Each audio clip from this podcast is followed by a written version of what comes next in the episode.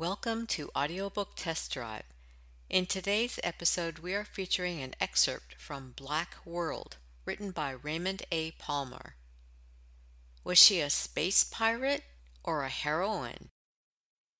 This science fiction pulp magazine classic of a female space pirate was a huge hit with readers when it was first serialized in Amazing Stories during the early 1940s.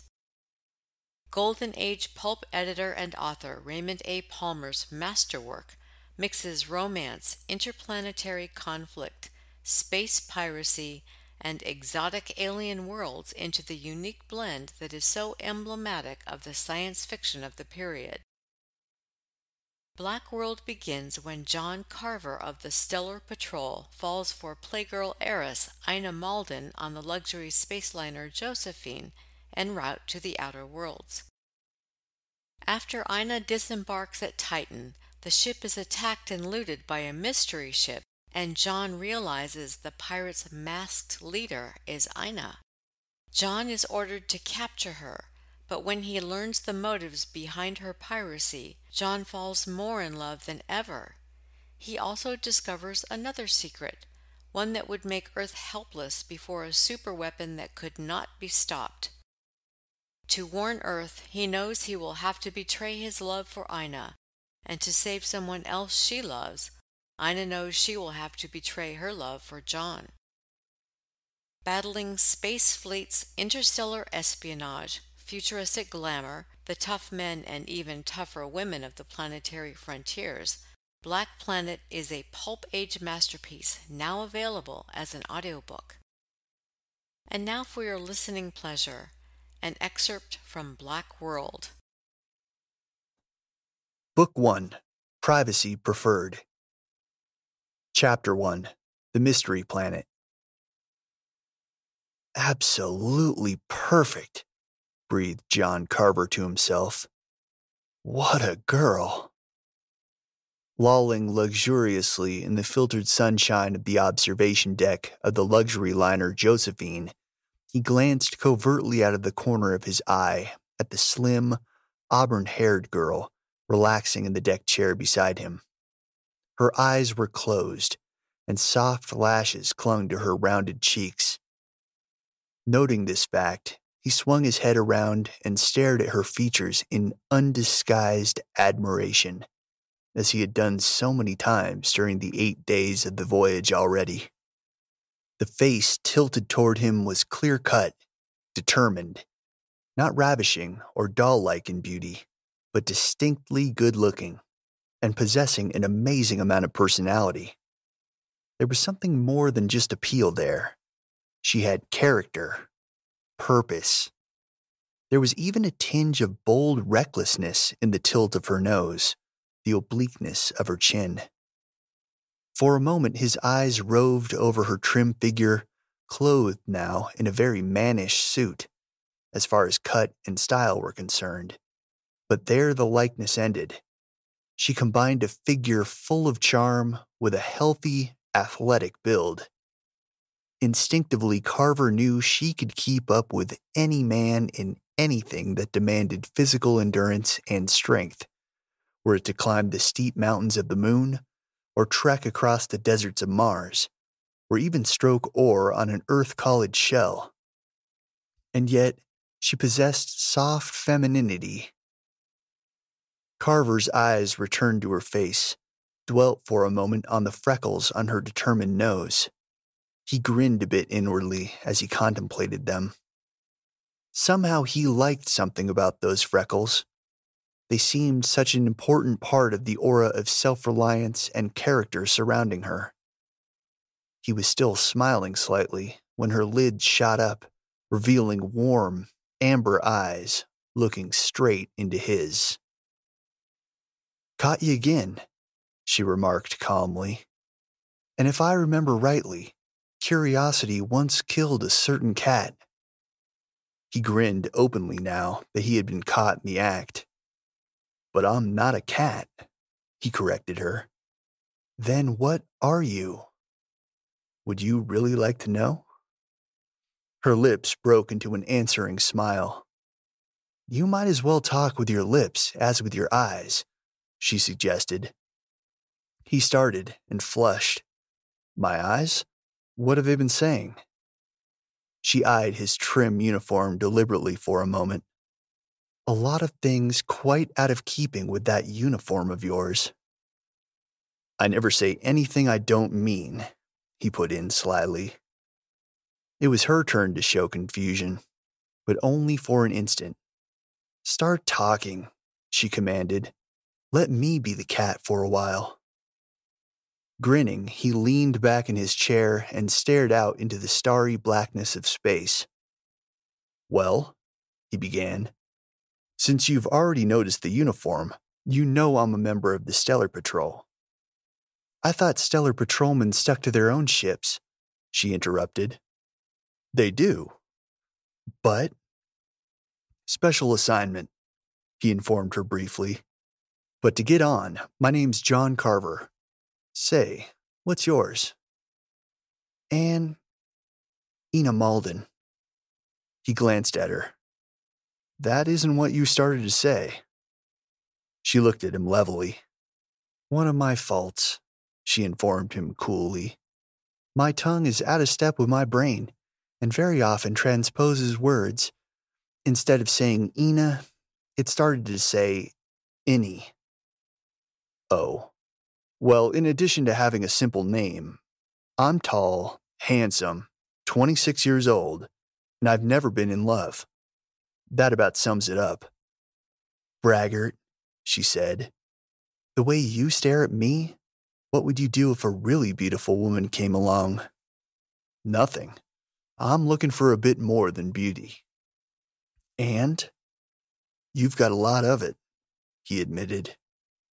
She laughed heartily. Is this a proposal? He sat erect. Might be a good idea at that. Too bad she observed. Stellar patrolmen can't get married. I'm through my term in 17 months. Still too bad. In 17 months, I won't be accepting proposals. Her voice took on a strange, somber note. Or ever, she finished. Her amber eyes, moody now, stared out into space. Why? He studied her face. Curiosity once killed. The sudden sharpness of her tone sent him back in his seat. Okay, he sighed, relaxing once more. But now that we've broken the ice, how about going to the mid voyage dance with me tonight? I might as well make the most of the opportunities offered by this assignment. She nodded with sudden interest. Why not? She returned his question with her own. Your suggestion fits me too. Maybe better than it does you. She halted abruptly and extended her hand. Come on, she cried with sudden, reckless, enforced gaiety. Let's take a little stroll toward the bar and celebrate our little vacation with a cocktail. And then, let's make the rest of the voyage interesting. For a moment, Carver stared at her, wondering. Then he grinned. You're on, he said enthusiastically, leaping to his feet and grabbing her hand. And how? The mid voyage dance had been a huge success as far as Carver was concerned, and he had no reason to believe it had proven otherwise for Ina Malden. Just a moment ago, at her stateroom door, she'd been smiling and had promised she'd see him again. But if he'd been curious before, now he was positively itching with puzzlement. For all this adroit questioning, she'd remained a mystery. She was Ina Malden, sportswoman, who'd spent most of her time hunting and adventuring on other worlds, or crossing the void between them. More than that, he'd been unable to worm from her. Frowning in concentrated thought, Carver stepped into his own stateroom and closed the door behind him. An elderly but vigorous looking man peered from behind the table where he had been intent on a spread out map. His seamed, space tanned face broke into a smile. Well, how'd you enjoy the dance? Carver grunted. Great. But that girl, she's got me wondering. There's something behind her that isn't all that seems. There's something mysterious about any girl. As good looking as she, tramping the void alone, ventured the older man. But I'd advise you to quit worrying about it. Remember, you are now part of the secret Peter Caldwell expedition to Pluto. Carver wheeled in startled surprise from the chair on which he'd just hung his uniform coat with meticulous care. Pluto? He shot out. Is that where we're bound, Professor? Caldwell smiled. Yes, I've decided I might as well let you in on the secret now, because certain developments have turned up which alter our plans a bit. I'll need your cooperation to carry them out. Carver drew up a chair and sat down, straddling it with his arms and chin resting on its carved back. Spill it, he said interestedly. I'm all ears. For a moment, Caldwell studied the map beneath his fingers, then looked up at Carver with a quizzical expression.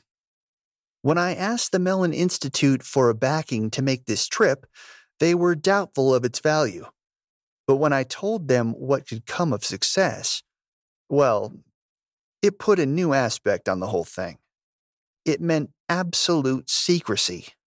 Secrecy that made a large, publicized expedition impossible. In short, it became imperative that no hint of any expedition at all should leak out. Any word of the exact nature of what I expect to find on Pluto would mean a concerted rush on the part of every planet government, every adventurer, and certainly every scoundrel in the solar system to get possession of of it. And so I was commissioned to go alone, to return only when my work is completed and safeguarded. Therefore, we devised this plan, with one experienced and trustworthy stellar patrolman as the balance of my expedition. I'll do the research, you'll do the work, and if any, the fighting. Simple, isn't it? Carver's eyes shone. Pluto, he breathed. The black world, the only planet with no port of call.